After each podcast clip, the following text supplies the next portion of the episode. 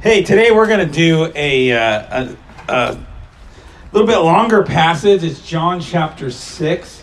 Uh, funny story about my sermon. I worked, and, and uh, yesterday I was at a coffee shop and I finished it up, and I woke up this morning to print it, and it was gone.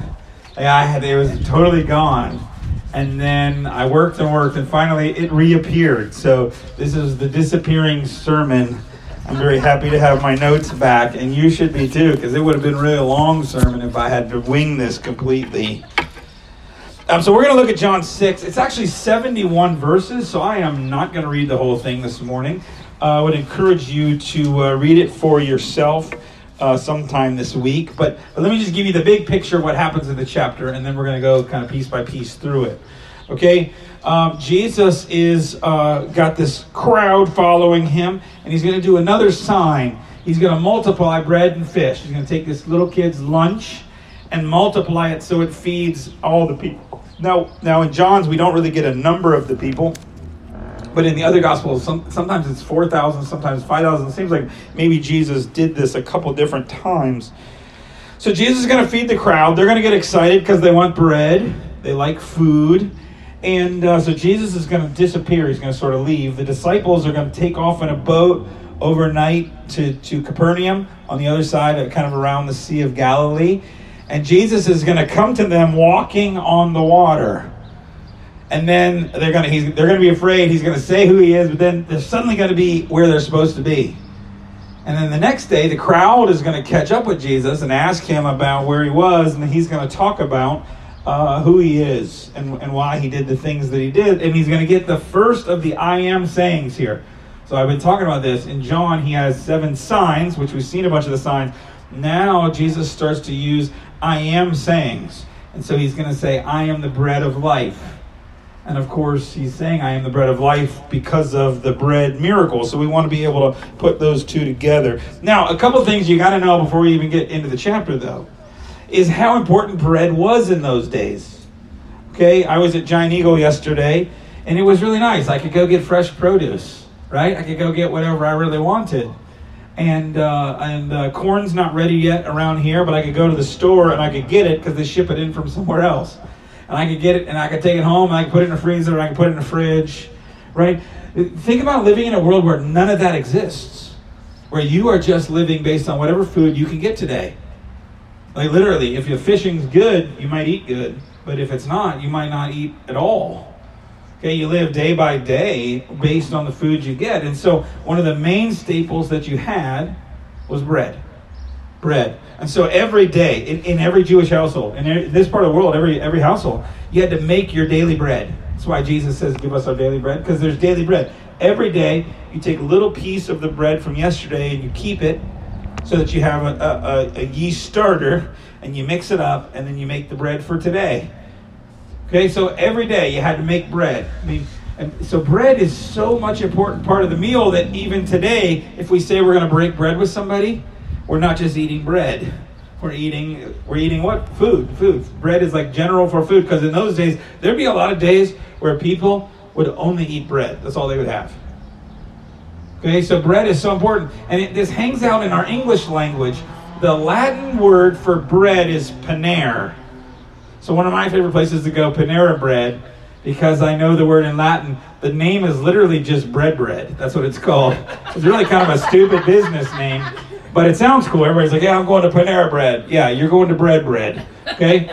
Now, why is it? Why do I know that? Because because that word paner still sticks around our English language. When I'm going to have somebody over, I'm going to have company come with paner bread. That's what I'm going to have bread with somebody. I'm going to have company. I'm going to have a companion. Those are people I eat bread with.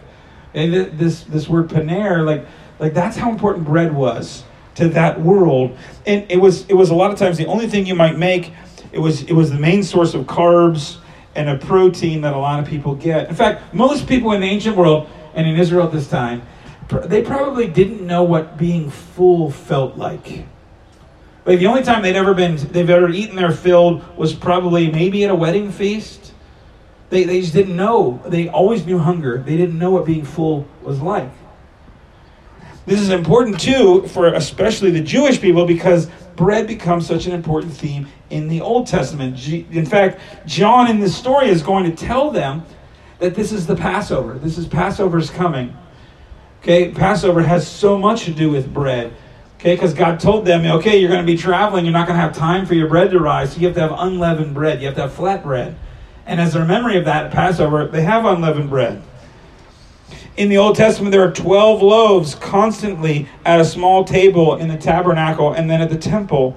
It's called the showbread or the bread of presence.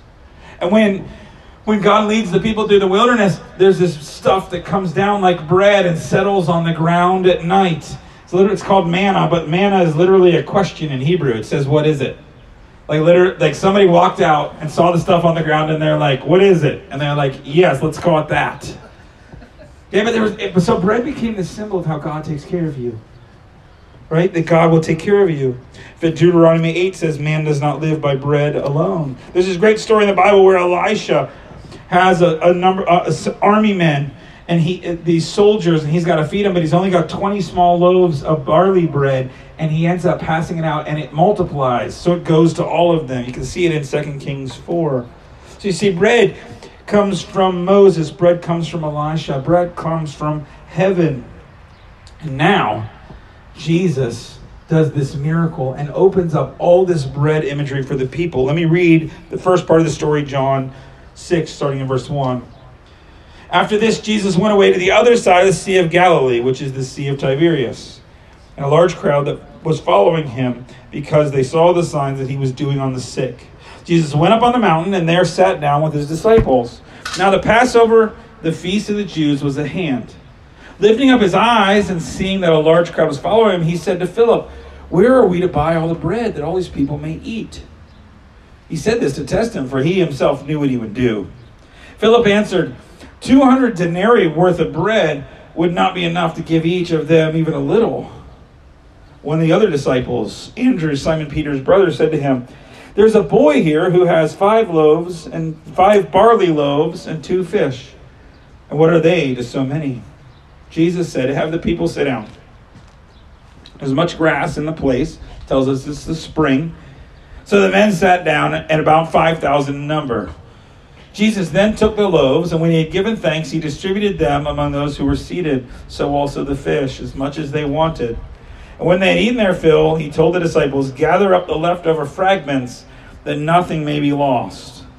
So they gathered them up and filled twelve baskets with, with fragments from the five barley loaves left by those who had eaten when he saw the sign, when the people saw the sign that he had done, they said, This indeed, this is indeed the prophet who has come into the world. So he's got this large group following him, and they want miracles. That's what they want. They want miracles, but they're also hungry. They've been following Jesus around, and they didn't necessarily pack for all this. They didn't necessarily go into town to buy food. And so Jesus turns to Philip and says, Hey, Philip, how are we going to feed all these people? Philip, Philip is in the Philip is in the story like the clerk of session, right? He's like, okay, one, two, three, four, five, okay. Well, really, we don't have enough bread. Like we could 200 denarii, like several years worth of wages. We could probably give everybody a little bit, but we don't have that. Okay, and then Andrew jumps in. Andrew is uh, is here. He's like the the trustees. Okay, uh, he's the head of corporate affairs. And he's like, okay, here's what we do have, everybody. We've got some resources. There's a boy over there with five loaves and two fish. Now, I wonder if he's really keeping track or if he's just been longingly looking at this lunch, like he's hungry. Like, I think I could take that kid. I'm, I'm going to take his lunch. And, and let's also just notice that five loaves and two fish is a pretty big lunch for a kid.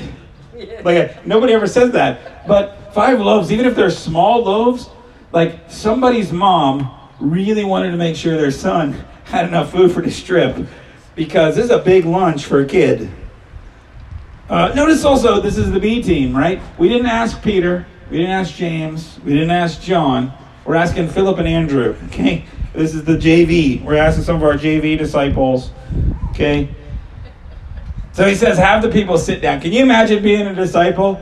Some of the stuff you'd have to do like this like, uh, okay, guys, we've got, uh, we're gonna everybody sit down. I don't know what's going to happen. like you're trying to figure out like Jesus has five loaves, two fish. And this is always fascinating to me. It never says how Jesus gets the five loaves and two fish. Like somebody has to ask this boy for the lunch. This boy has to give up his lunch. One of the heroes of this story, I think, is this boy. Because I don't know, when I was a boy, I didn't want to give up my lunch. I would not want to give up my lunch, but this boy gives up his lunch to Jesus. Jesus has the people sat down, and then I love this, he gives thanks. He gives thanks. And the disciples are like, they, they had to be like, what the heck are you giving thanks for? You have five barley loaves and two fish, right? You're giving thanks for not enough. How often in our lives does God give us not enough and we're like, thank you, thank you, thank you for that? God gives us not what we think we need and we're like, thank you. No, but Jesus gives thank you. The thank you actually precedes the miracle, not comes after the miracle. He gives thanks, and it's partly in his thanks that the miracle can start. They start passing out this little boy's lunch, and it just multiplies. It just goes and goes and goes. Now, some people have tried to say that this isn't really a miracle, that the food doesn't like multiply, but it's really a miracle of sharing. But there's a couple problems with that. Number one is at the end of the miracle, none of the crowd is like, hey, wasn't it great that we all shared our food? No. They, they, uh, they clearly are, are, are excited about Jesus, that Jesus had done something. And then number two, do you know how much food this is? That everybody has as much food as they want, and then they take up 12 baskets of leftovers. The people didn't have that much food. There's, there's clearly a miracle that happens here. And they call him a prophet, thinking back to Moses. But, but clearly in the Gospel of John, they're especially thinking of that story of Elisha. There's a detail in there that says it's barley loaves. And anybody who's hearing this story who knows their Old Testament in those days would say, oh, well, but Elisha, Elisha multiplied barley loaves. Now, why 12 leftovers? Well, maybe 12 for the 12 tribes of Israel. I think that makes a lot of sense, especially when there's those 12 loaves in the temple representing the showbread. Maybe 12 as a completion. But whatever the number, this is clearly a miracle of abundance. Okay? Not everybody gets a little snack. Everybody eats their fill. And, and I'm, I'm telling you, some of the people in this crowd have never eaten their fill. They have not, they've never felt this fullness before. Now I'm not going to read all the stories, so you gotta you gotta catch up on your own. But but it's important for the story, kind of what happens next, because Jesus perceives. Jesus is so perceptive of crowds. Like when when the crowd wants something, Jesus seems to know it. And so what he does is he withdraws himself. He goes up into the mountain because they want to make him king. Who wouldn't want a king that could feed you? Right? Who wouldn't want a king that could just feed you anytime you want? Like, hey, hey, God, I've got just a little bit of bread left. That's all right. We can do a lot with that. But Jesus, instead of capitalizing on his popularity, posting it to his Twitter account, doing interviews on news channels, he withdrew because he's not the kind of king that they want right now. The disciples, this, Jesus sort of disappears, and the disciples, I don't know, they, they must know that the next stop is Capernaum, so they're like, well, let's get in a boat, we'll head over there. And then in the night, Jesus comes walking on the water. Now, now there's, the, the text says there's winds, there's kind of a storm. Remember, some of the disciples are uh, fishermen from those very seas. They know the seas, they know what to do, but, but they're having to work really hard. And here comes Jesus walking on the water, and it, and it freaks them out. And he, and he says, It is I or here I am, don't be afraid. And then suddenly the boat is no longer out in the middle of the Sea of Galilee, but it's at Capernaum where they're supposed to be.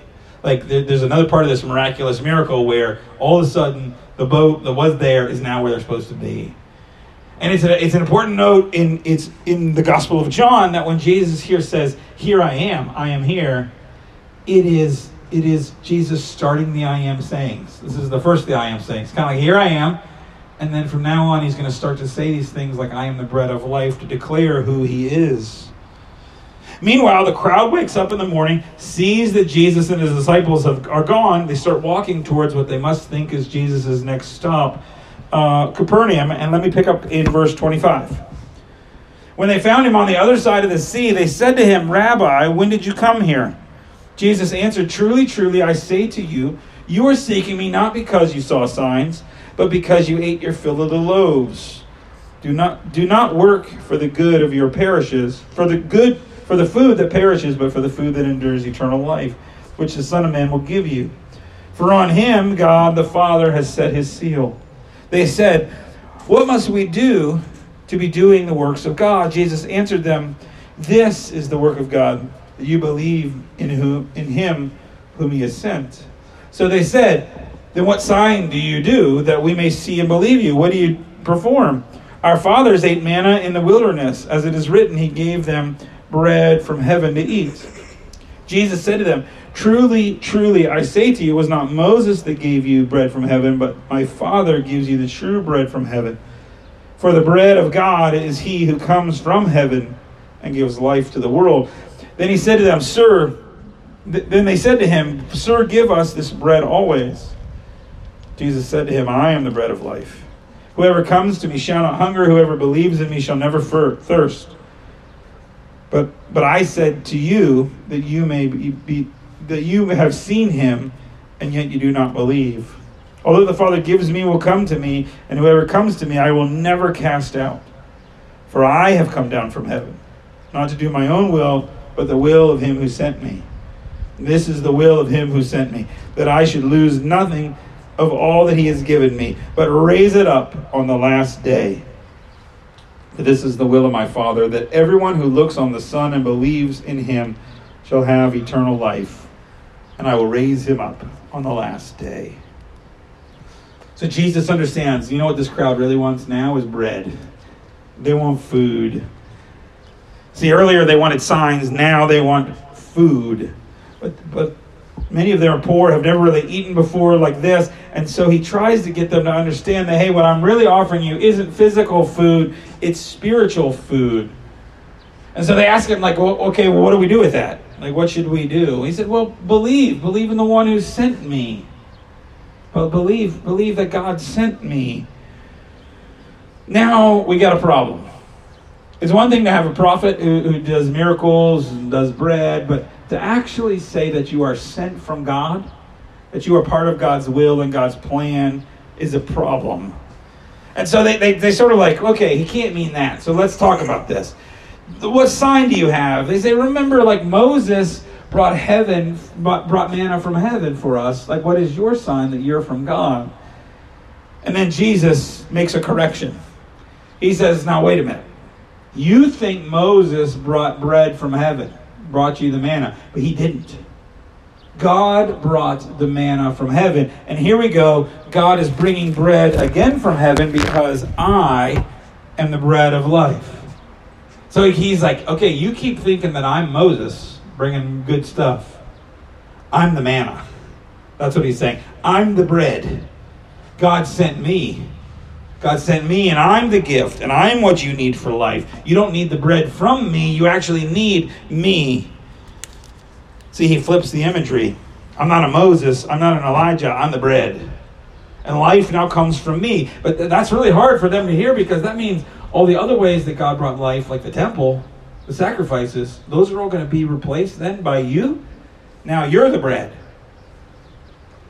Jesus goes on to say, if you keep reading this story, that anyone who wants to have eternal life will have to eat of his flesh and drink of his blood. Now he's just trying to tick them off, I think.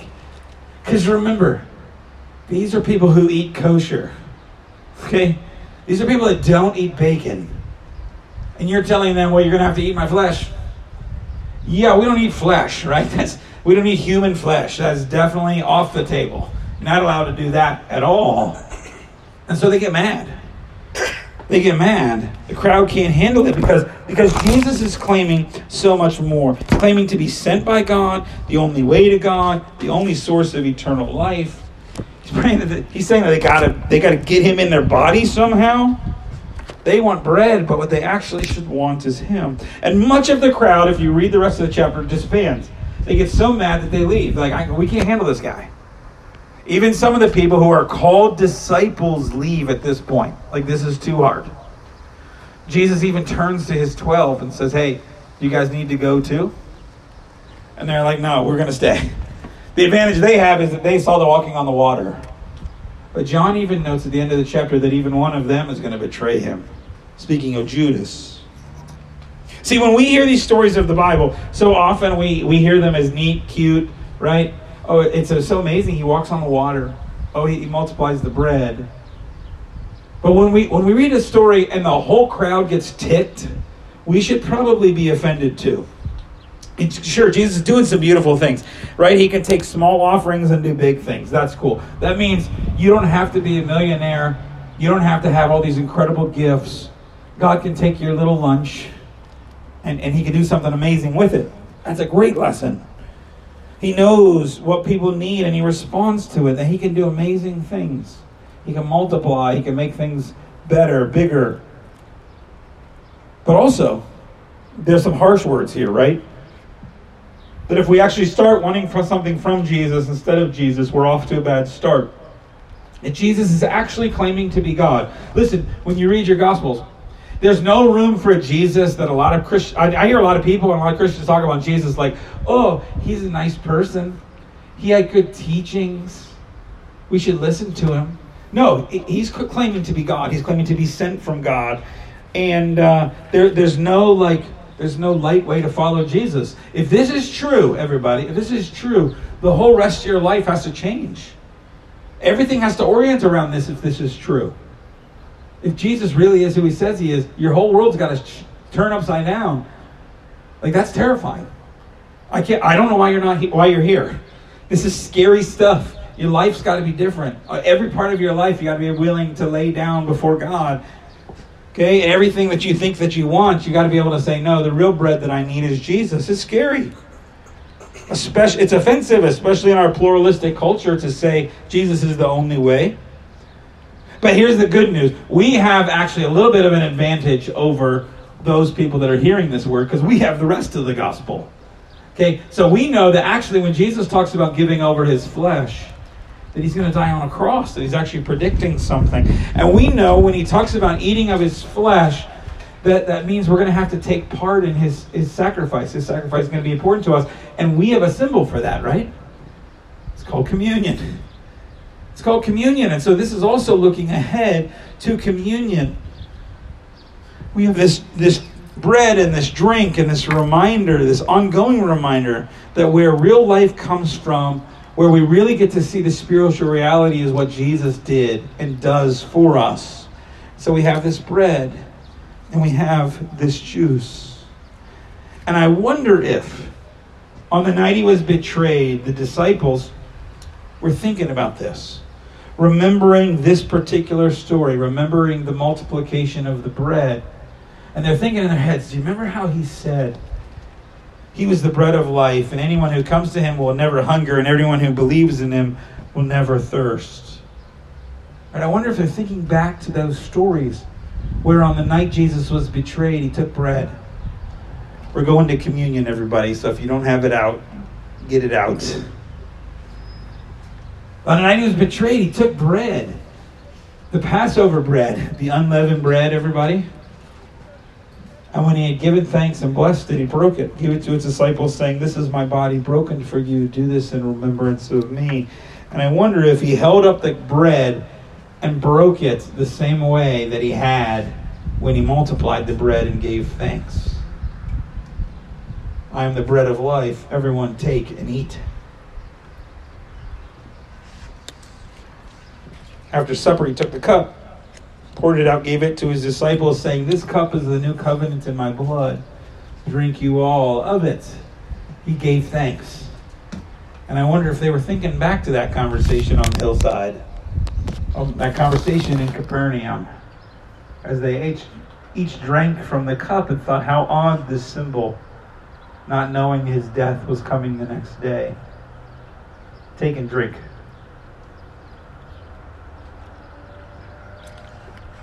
Let us pray. Lord, I thank you for this sacrament of communion. Be poured out on those who partake, that we may be your body, that we may represent your blood here on earth. Lord, forgive us when we go after all kinds of other things. Lord, when we want bread from you instead of realizing that you're the bread. When we have all these other things we think will give us life, but really you're the thing that will only satisfy. Lord, give us a sense of that. Give us a sense of the freedom that gives us. Give us a sense of the opportunity that has to share that love with others, like this little boy shared his lunch. Lord, forgive us when in our spirits we long for much more than you. Or teach us that you are enough. Pray all these things in Jesus' name. Amen.